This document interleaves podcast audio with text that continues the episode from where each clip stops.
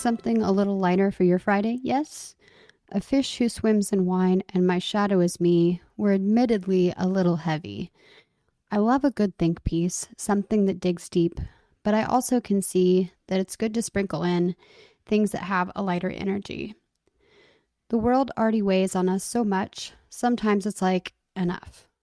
So let me share with you some of my joy, which these days comes mostly in the form of a little girl and a little boy.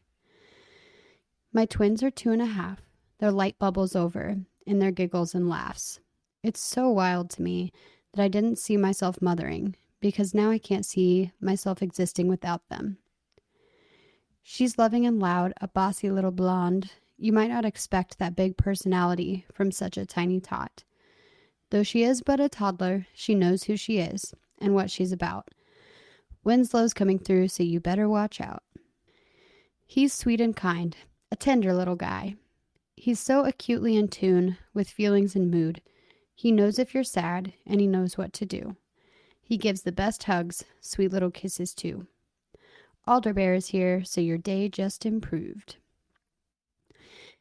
As their mom, I try so hard to soak up every last bit of them, just as they are.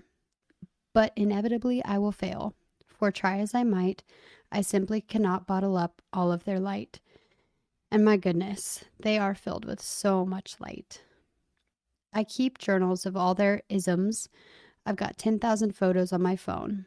I try to store in my brain all the precious things they do and say because, as we know so well, babies don't keep. And I'm learning that toddlers don't either. I see their limbs lengthening out and I wonder where my babies have gone, replaced with these children with big opinions and all.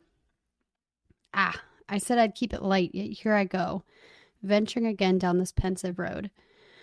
I'll tell some stories, tell you what they're like, my sweet little babies. Best friends, except when they're not, like when they're out for blood, fighting over our little pink bike. But when you ask Winslow, who's your best friend? She'll say, Alder, nine times out of ten. They like to snuggle in the same chair. They both like pigtails in their hair. They look out for each other, like when our dog knocked Alder over.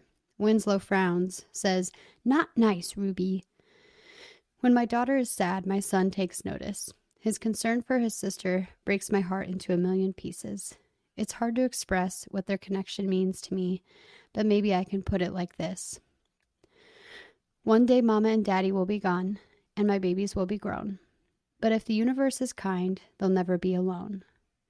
For they'll have each other, always to lean on. More than anyone else, my children know one another. Since they were in the womb, they've been together. Never have they known a day when the other didn't exist. And I pray, oh, I pray, it will always be like this.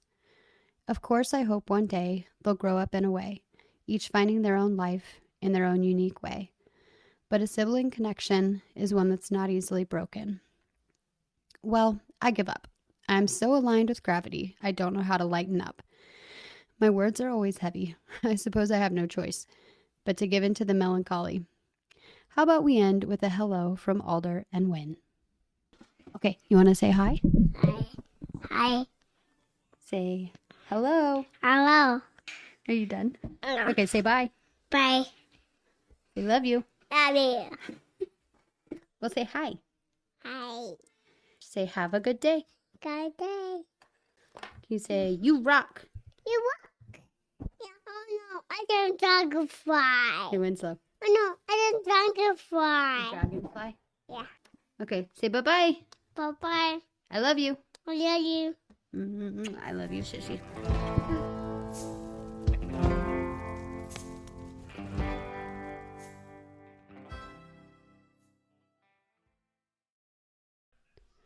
Thanks for listening to the Makers, Dreamers, Doers podcast with me, Morgan Barrett. Please remember to follow, review, and share this podcast with anyone who you think would enjoy it. Your support helps more people find the podcast. You can also find me on Instagram at Morgan Barrett underscore underscore and check out my website for more information at morganbarrett.co.